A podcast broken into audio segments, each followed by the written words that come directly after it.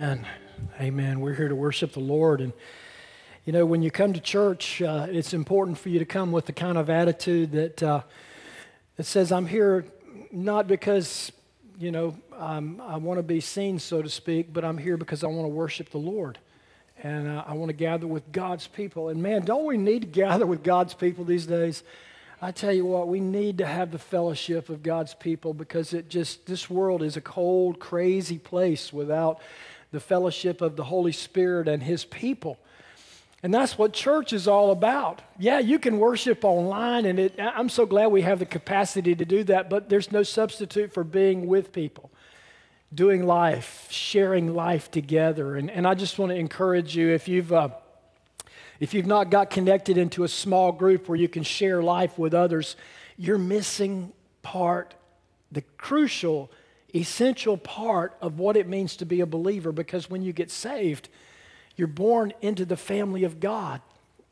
God doesn't expect us to be orphans. He expects us to share life. And I tell you, the greatest joys I've had in ministry have been with people. And um, uh, you know, and of course with the Lord, Lord's a person, but you know, you know what I'm talking about, right?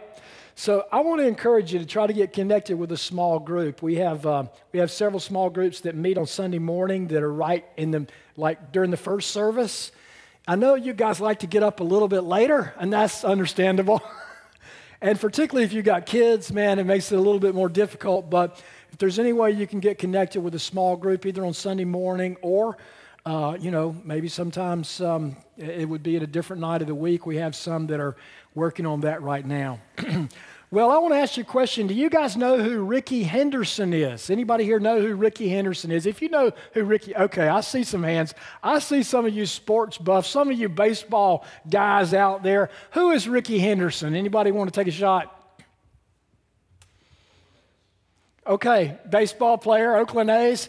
And he has a distinction of being the all time record holder for stolen bases. Did you guys know that? He stole more bases than anybody else except for that guy that's in San Quentin now. But anyway, uh, that's another story. so, Rickey Henderson, I have a picture of him. This is a, a base that he stole in 1988. And, uh, and it's, it's pretty cool because just this past week, the uh, Baltimore Orioles were playing the, the, uh, the Padres, the San Diego Padres. Did anybody by any chance see that game this week? Or maybe you saw some highlights of it? What was interesting is that one of the Padre players, Fernando uh, Tatis Jr., he was on third base. And as he was on third base, he looked up at the, the left handed pitcher for, uh, for the, uh, the, the, Orioles. Uh, I don't even know how to pronounce it, but Perez. Anyway, he looked at Perez, and Perez was a left handed pitcher. So, consequently, when Perez is standing on the mound and he's getting ready to pitch toward home plate, he's left handed, so his back is this way.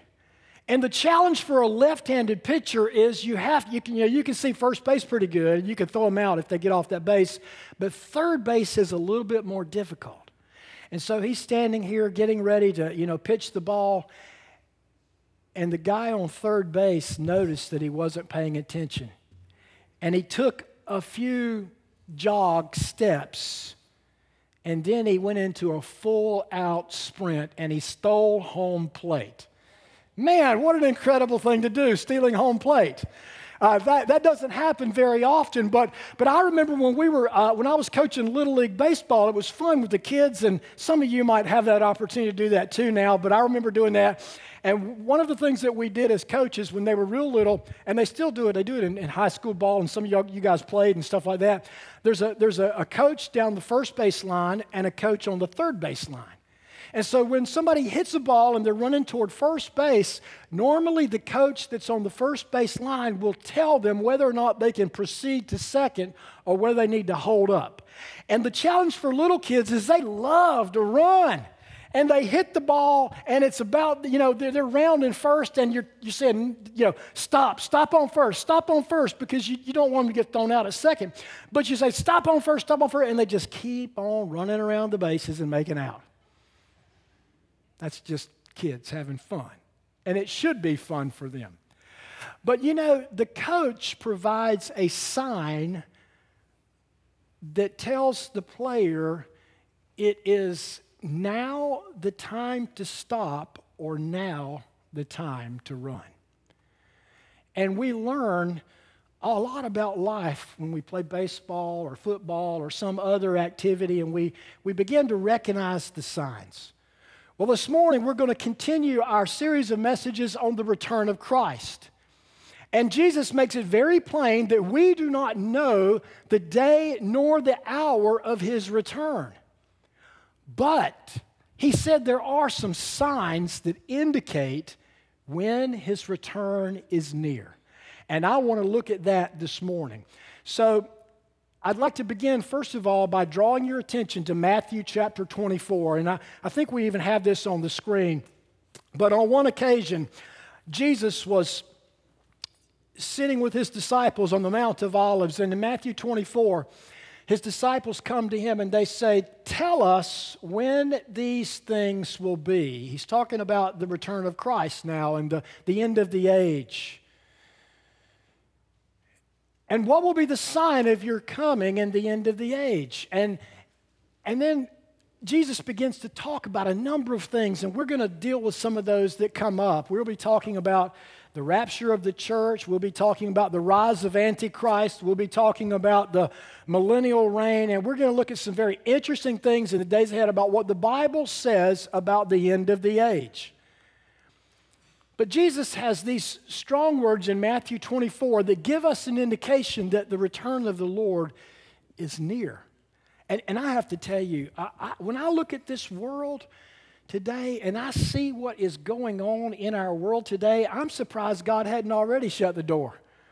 You know, I mean, the Bible tells us that in the days of Noah, when things were really, really bad, and every inclination of the heart of man was evil, the Bible says that God caused it to rain, and it rained and it rained and it rained, but He saved one family, the family of Noah.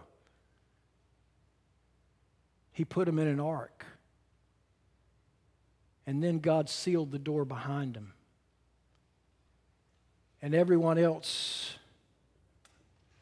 on earth perished because they were not right before God. God has a limit to his mercy, but God is merciful.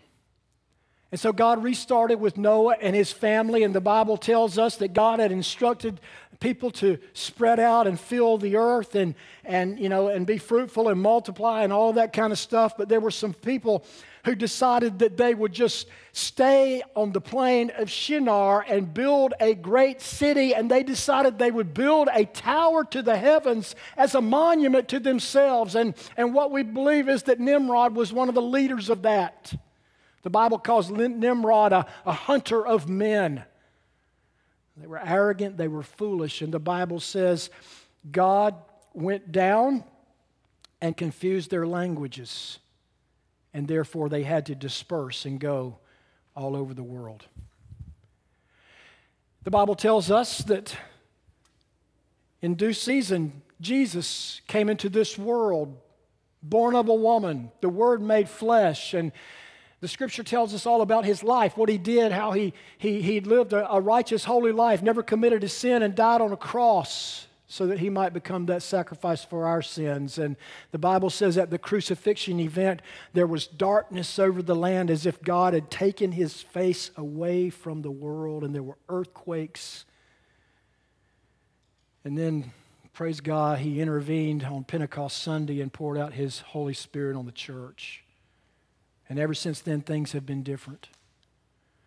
But the scripture tells us that one day, when men are living as they were in the time of Noah, when the inclination of hearts are so depraved and wicked, one day God will begin that process.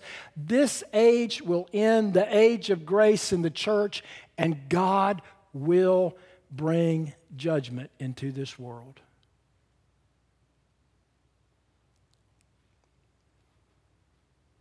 I have to tell you that God is holy and righteous, and He cannot abide sin. He can't wink at sin like maybe you and I do because He's holy and just. But on the other side of that coin, He is loving and merciful, and He has provided provision for us in Christ. And it's interesting as we look at God's word this morning because Jesus tells them that the, the, disciples say, What will be the sign of your coming and the end of the age? And then if you look in Matthew 24, verse 32, Jesus says these words From the fig tree, learn its lesson. Now, a fig tree was a common tree in, in, uh, in, in Palestine, in, in Jerusalem, in Judea. The fig tree was a symbol and has been a symbol of the nation of Israel in the Bible. It represents the nation of Israel. And so Jesus and the disciples knew this. And so Jesus says, From the fig tree, learn its lesson. As soon as its branch becomes tender and puts out its leaves, you know that summer is near. Okay, that was one way that you could tell that summer was near because the, the, the, the, fig tree would begin to, to blossom and the leaves would be green and, and summer is approaching. And they didn't have the weather forecasting like we do these days, but they understood that. So Jesus instructs them to learn its lesson. And then in verse 33, he says, So also, when you see all these things, you know that he is near at the very gates. Truly, I say to you, this generation will not pass away until all these things take place. Heaven and earth will pass away, but my words will not pass away. Jesus gives a promise here, and as we understand this prophetically, he has something to say not just about the fig tree, but for his disciples and for us to understand since the fig tree represents Israel there is a special time of regathering of the nation of Israel that indicates that the, the return of Christ is near. And not only did Jesus make this plain in Matthew 24, but we also see that there are some prophetic visions that clarify the same thing. We're going to be in Ezekiel chapter 37 this morning, so I invite you to turn to Ezekiel. Ezekiel is one of the major prophets. If you're wondering where is Ezekiel, it's in the Old Testament. Isaiah, Jeremiah, Lamentations, Ezekiel, and then Daniel. So I want to invite you to go to Ezekiel chapter 37. It's a fascinating story here, a fascinating vision, and God is very colorful and very visionary. And, uh, and He called His prophets, and, and particularly uh, for Ezekiel, he, he gave him this incredible. Uh, this incredible uh, uh, vision. And, and some of you probably know this vision, but you wonder about that song. Um, the thigh bone's connected to the hip bone, the hip bone. You know that how does that song go? Can you sing it, Joanne? okay, you guys got it. Go ahead. Sing. You got it, Naveen. Good job. All right. All right. there you go. All right. We know that song as a kid. All right. Well, this is where it comes from. Let's all stand together and let's read uh, Ezekiel chapter 37, beginning with verse number 1. Ezekiel 37, verse number one. And, and my Bible has the valley of dry bones. There's a valley here, and it's full of dry bones. They're old, they're decrepit, they're void of life. Ezekiel 37, verse 1. The hand of the Lord was upon me, and he brought me out in the spirit of the Lord and set me down in the middle of the valley. It was full of bones. And he led me around among them, and behold, there were very many on the surface of the valley, and behold, they were very dry. And he said to me, Son of man, can these bones live? And I answered, O Lord God, you know. Then he said to me, Prophesy over these bones and say to them, O dry bones, hear the word of the Lord. Thus says the Lord God to these bones Behold, I will cause breath to enter you, and you shall live. And I will lay sinews upon you, and I will cause flesh to come upon you, and cover you with skin, and put breath in you, and you shall live, and you shall know that I am the Lord. So I prophesied as I was commanded. And as I prophesied, there was a sound and behold, a rattling. And the bones came together, bone to its bone. And I looked, and behold, there were sinews on them, and flesh had come upon them, and skin had covered them, but there was no breath in them. Then he said to me, Prophesy to the breath. Prophesy, Son of Man, and say to the breath, Thus says the Lord God, Come from the four winds, O breath, and breathe on these slain that they may live. So I prophesied as he commanded me, and the breath came into them, and they lived and stood on their feet, an exceedingly great army. Then he said to me, Son of man, these bones are the whole house of Israel. Behold, they say, Our bones are dried up, and our hope is lost. We are indeed cut off. Look up here just for a moment. Israel and Judah the northern kingdom, the southern kingdom were in despair. They were hopeless. There was no life. They turned away from God, and they were in a hopeless predicament. But God is merciful. And I want you to notice in verse number 12, therefore, prophesy and say to them, Thus says the Lord God, Behold, I will open your graves and raise you from your graves, O my people.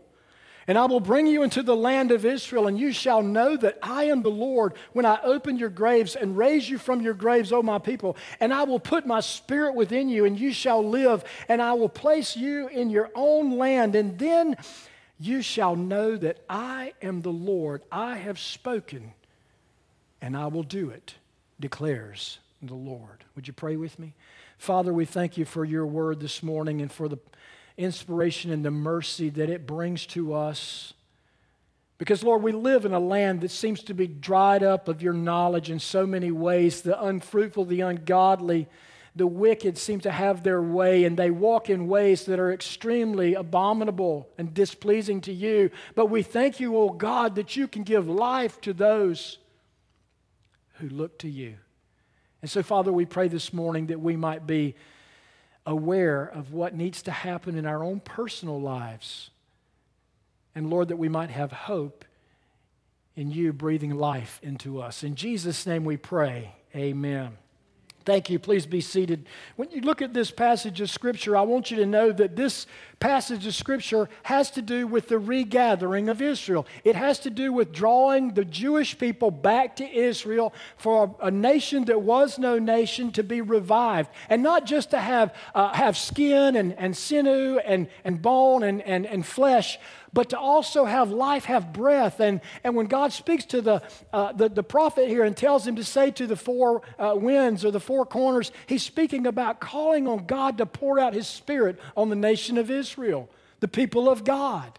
The reality is that this passage, as, it, as we understand it in prophetic history, it recognizes the fact that one day God will regather his people into a land, into a place.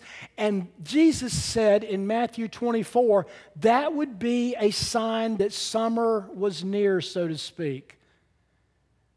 That the end of the age is near. John Walvoord says the regathering of Israel in 1948 was a super sign that God was doing a work of grace and that his coming is at hand. Now, I know some of you probably have never heard this preached on before and, and but what i want you to understand is that when people who study prophecy and look at the bible look at this they are amazed. As a matter of fact some call this the super sign of the return of christ. In other words in our generation, in our time, we need to be able to understand that when this happens, and when this happened, and when the other things happen, the generation that sees those things will know that the return of the Lord is at hand. I mentioned just a moment ago about the Tower of Babel when God confused the languages of the people on the, the, the plain of Shinar who was building the Tower of Babel.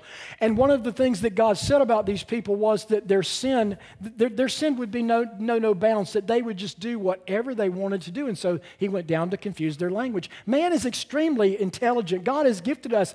But the problem is when we use our intelligence to do things that are so ungodly and so wicked, and, and certainly we can invent reasons to do all these things.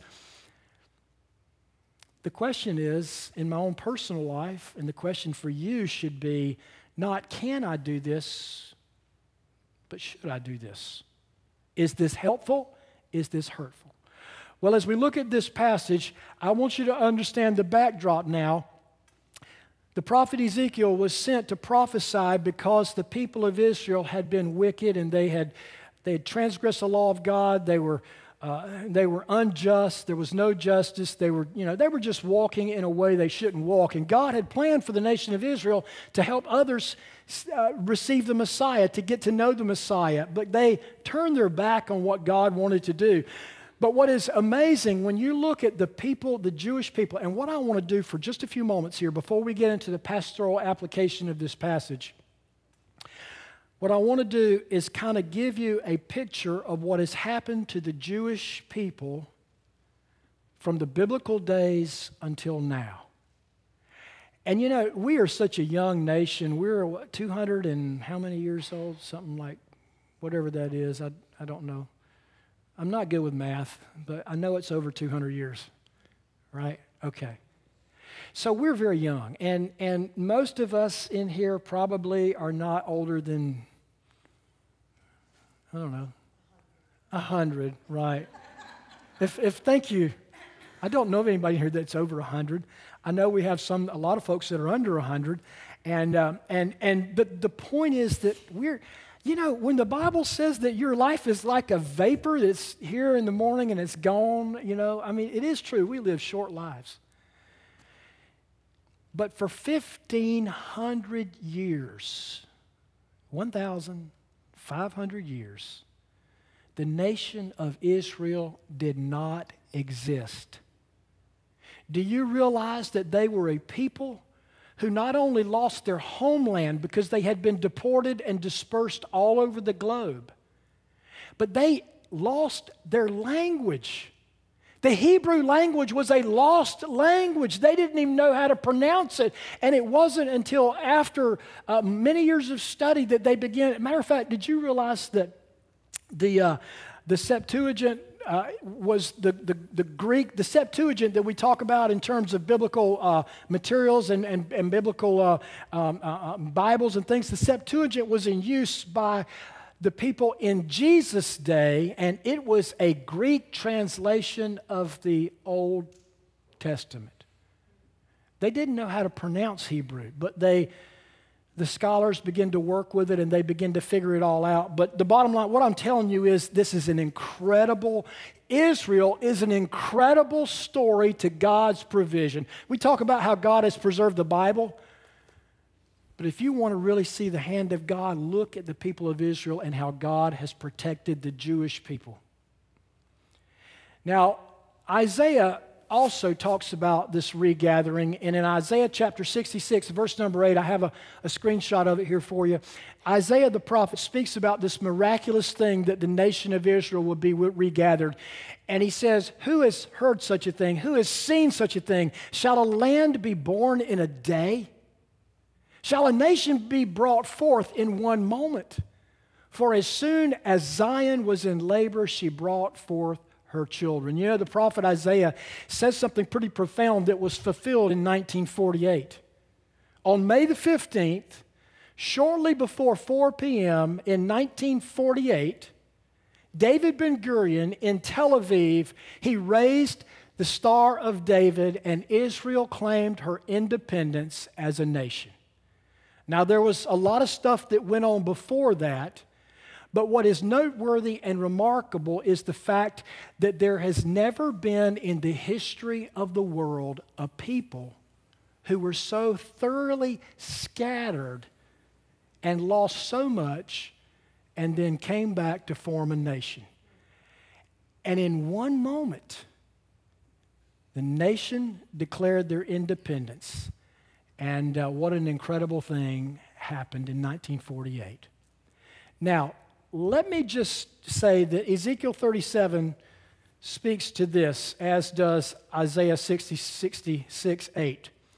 But let me just say that the sign of Israel's rebirth is a sign for us that the return of Christ is getting very near. The summer is nigh. Let me just share with you a little bit about this miracle because I want you to understand the historical ramifications. So, we're going to do some historical stuff and then I'm going to get into pastoral stuff, okay? First of all, we know about the biblical history. God calls Abraham out of Ur of Chaldees, okay? And Abraham leaves a place of paganism and he was a pagan, but God spoke to his heart, called him out of that, and called him to, to a life of following him, and, and he did. And and, and I got to tell you something. This is what's so exciting to me as a, as a pastor and as a preacher and as a believer. There are moments, listen to me, there are moments when a person has a sense of God's calling on their life. You've experienced that if you've been born again. And you know, in that moment of time, it's not just, a, it's not just an intellectual thing, it is a heartfelt sense of, man, I know that there's a holy God and I need mercy. And you know what the Bible says? That Jesus said when he sent the Holy Spirit, and he speaks about this in the Gospel of John, he says, I'm sending the helper, the counselor, the Holy Spirit, and he will convict the world of sin, of righteousness, and the judgment that is to come. He's going to convict us of our shortfallings and our sinfulness before God. He's going to convict us of the righteousness that's in Jesus Christ. That's why salvation comes as we hear the gospel. Faith comes by hearing the gospel and learning and being exposed to it. And God takes that gospel message, it changes our life. But He also convicts us of the judgment that God is going to one day bring on this world. And typically, it's in that moment when a person either responds by saying, Lord, I believe in you, I believe you died for my sin and you rose from the grave, and I don't understand it all, but I, I'm a sinner and I ask for your forgiveness. Please come into my life and save me. And it's in that moment when people are born from above. I hope you've experienced that birth from above. It's not by flesh or blood or by the will of man, but it's by the Spirit of God. And God does that. But Jesus also says it's a conviction of the judgment to come. Now, what has happened all these centuries with the nation of Israel, and why is the regathering of Israel that began some say 1917, but for sure independence declared in 1948. Let me just share a little bit about this. In the biblical history, Abraham was called out. Then we have Jacob and Esau. Uh, we see the, the Israelites in Egypt and Pharaoh's trying to stamp them out, destroy them. We see them going into the promised land and the Amalekites and the Philistines and the Edomites. They're all trying to destroy Israel. It's interesting when you look at the history of Israel, it's been one group of people trying to destroy them the whole time. The truth is, Satan started that in the Garden of Eden when Cain slew, slew Abel. But I've got a screen that I want you to see because some of you, you know about what happened in Nazi Germany during the 1930s and early 40s. But I want you to look at this because every century since way back when, the Jewish people have been persecuted and there have been attempts to exterminate them, but they have prevailed. 722 BC, the Assyrians came in and destroyed Israel, the northern kingdom. This is when the kingdom was divided. And they, they, they scattered them, they deported them, they began that process. At that time, Judah, the southern kingdom, they took solace and comfort with Egypt. They looked to Egypt, but it was short lived. Because in five, before 586, but certainly by 586 BC, Babylon rolled into Judah and deported. They took people from their homes and they sent them back to Babylon and they dispersed them around. And you remember some of those names Daniel, Shadrach, Meshach, Abednego. You probably remember those guys in the book of Daniel. Babylon. Well, one of the Babylonian leaders, it was Nebuchadnezzar, but after him, one of his grandsons was very wicked and did some wicked things in the temple of God, used some of the holy instruments to have a, an orgy and a party and all that, and God sent his handwriting on the wall, mene, mene tekel parse, you have been weighed and found wanting. And in that moment and in that night, the Bible tells us that the Medes and the Persians rolled in and destroyed Babylon and took over. It was during that time, then, finally, the, uh, the Persians gained upper hand, and, and the Persian king Artaxerxes, he made a decree that the Jewish people could actually go back to the promised land. And they could begin to rebuild. And so they began to go back. Ezra was one of those, and Nehemiah was one of those. And they came back and they began to work on the temple. Ezra on the temple, Nehemiah a little bit later come back working on the wall. And guess what happened? They got there, and Sanballat and Tobiah and the people of that area, tried to do war against them and stop them from rebuilding the temple and Jerusalem. Constantly in war. Alexander the Great came along and he brought not only the Greek culture to Palestine, but he also brought the Greek language, and that's why the Hebrew language is lost because the people had been dispersed so many times and they began to lose it. And then, uh, and then after Alexander, he died, and then some of his generals took over. And, and finally, in 167 BC, Antiochus IV came in and desecrated the temple. He, he, he destroyed the temple, he sacrificed a pig on the altar, and, and just, you know, it was, again, the people of God persecuted, scattered, the Romans came in, and by AD 70, Rome had had enough of the rebellion that was there, and they completely destroyed the temple. The, uh, the general, Roman general Titus came in, and it said that when the Roman general Titus was there, that the soldiers got into a frenzy and they set fire to the temple, and it was so hot, gold was running in the streets. And they said that Titus, the general, he tried to stop the soldiers. He said, Don't do this, but they did it anyway. But the whole place, just as Jesus predicted, every stone in the temple was turned over and it was completely destroyed. They salted the land so you could not plant crops. And again, the people are destroyed and scattered. And it's like, man, what is going on with these people? They are, must be hated of all nations, and they were, and they are, and it's prophesied in the Bible. In, in, seven, uh, in, in 722, uh, there's Muslim rule in 639, and then in AD 1099, uh, and, and Muhammad came along and, and all of that. But anyway, there's, there's like the pagan rule that's going on there. And, and in 1099, the Pope, I believe it was Pope Innocent, decided that anybody could be saved if they just went to the Holy Land and liberated the Holy Land from the Muslims. But the other thing they did was they killed any Jewish people that did not accept Christ.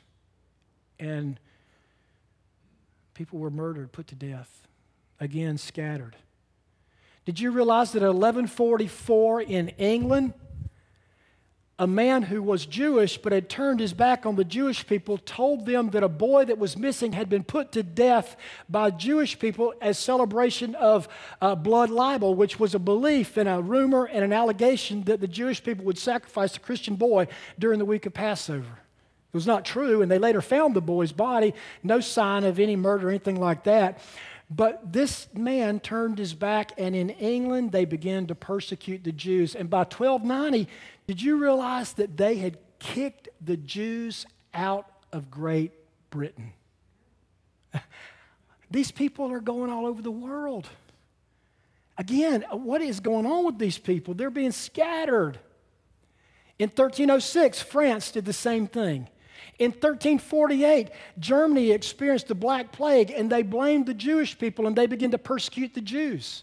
Again, it's about a racial persecution that's taking place that I don't think we've seen in centuries, but it's, well, we have seen it. We saw it last, last century, 20th century. 1478, Spanish Inquisition. The Catholic Church, under the leadership of the popes at that time, decided that if you were not a Christian, if you were a Jew, you had to become a Christian or you would be put to death, and they put many to death.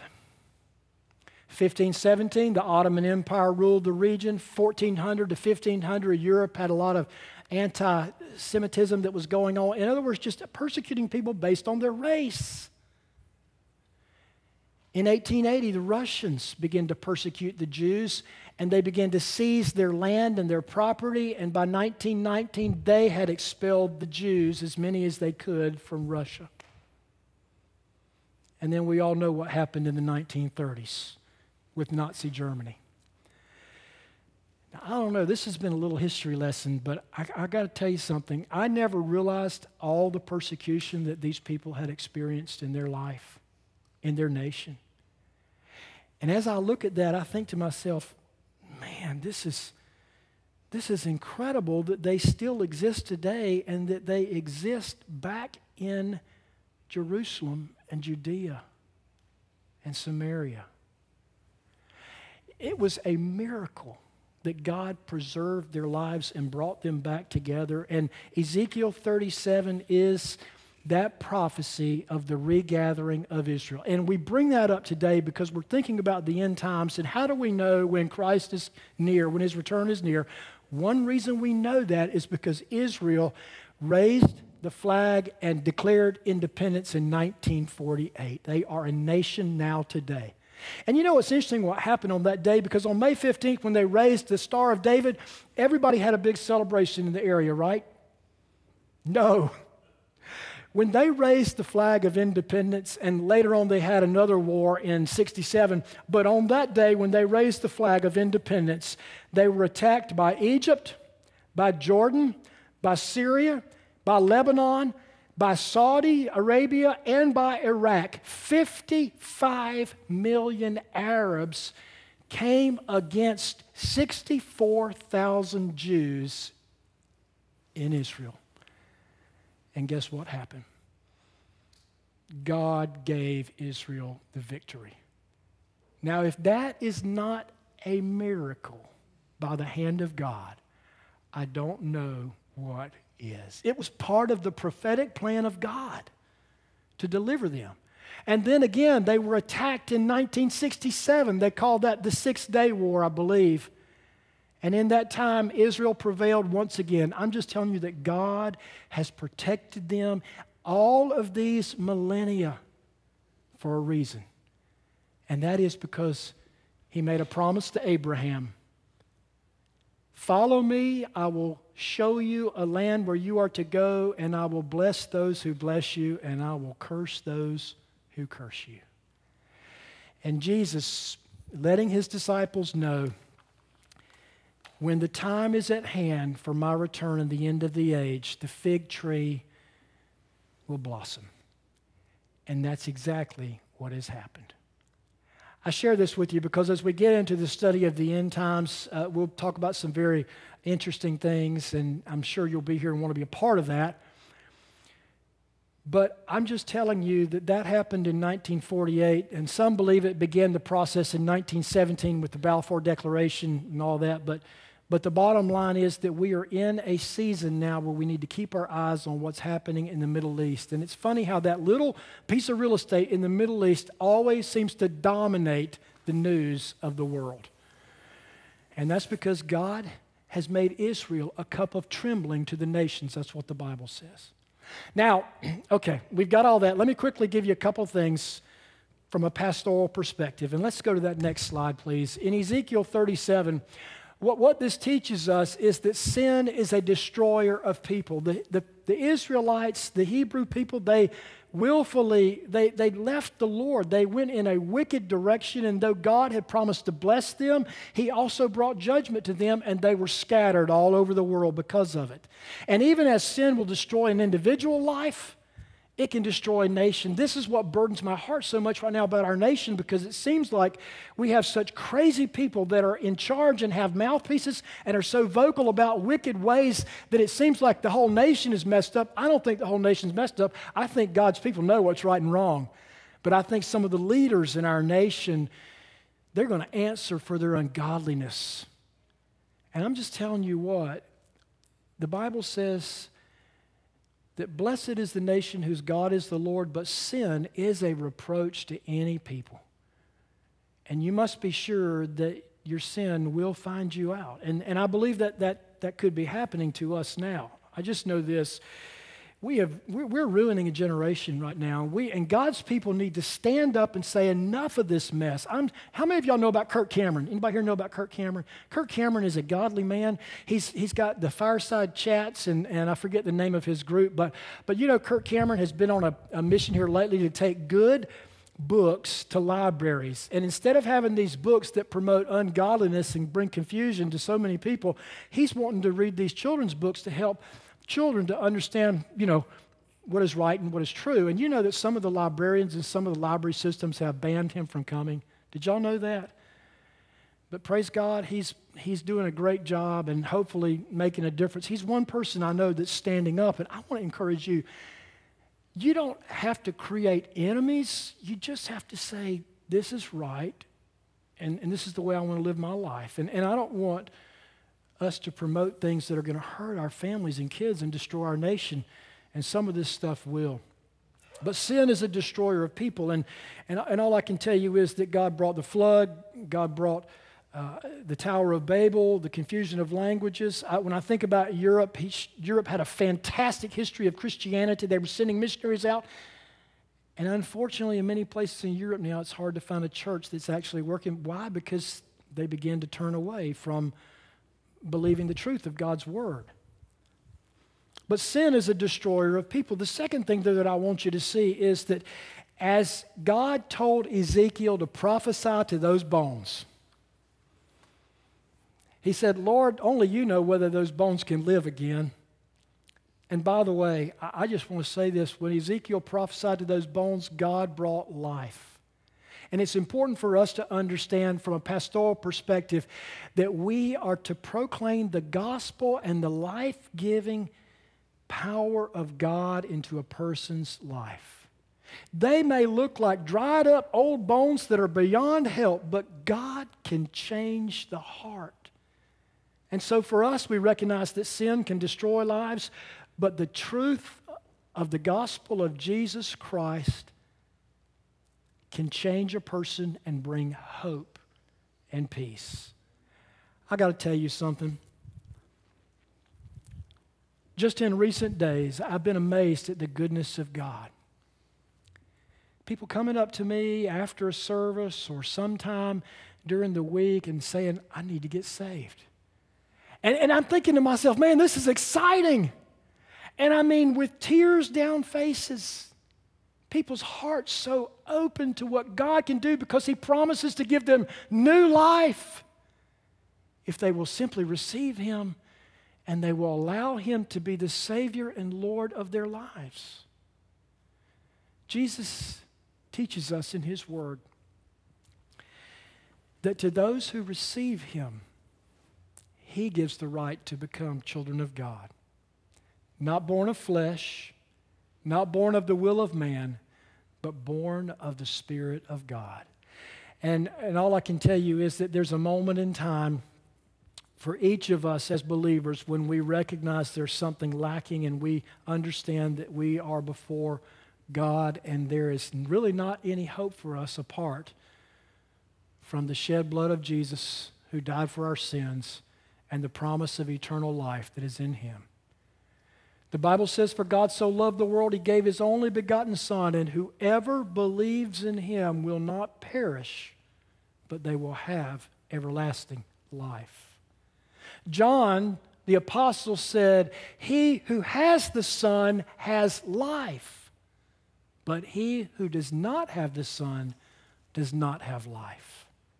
There are a lot of people out there whose lives are like dry bones. There's a lack of fulfillment there's a lack of peace. But in Christ, there is life, eternal life. We look at our world and we think, man, I'm just walking around a valley of dry bones. What a mess. And we might even kick that bone. Get out of my way. As far as I'm concerned, you can just burn up. But God told Ezekiel, prophesy. You say it, you share it. And guess what? Ezekiel learned that God can bring life to that which is dead.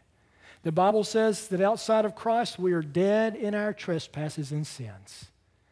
And, you know, you might be thinking to yourself, maybe God said, well, can, can, Joe, can, can Joe live? I mean, Joe looks like he's pretty dead. Is it possible for Joe to live? And I'm just using a name. I don't even know Joe here right now. But anyway, God knows whether Joe can live. And our obligation is to remember that sin destroys lives, but God has told us to preach and share the good news.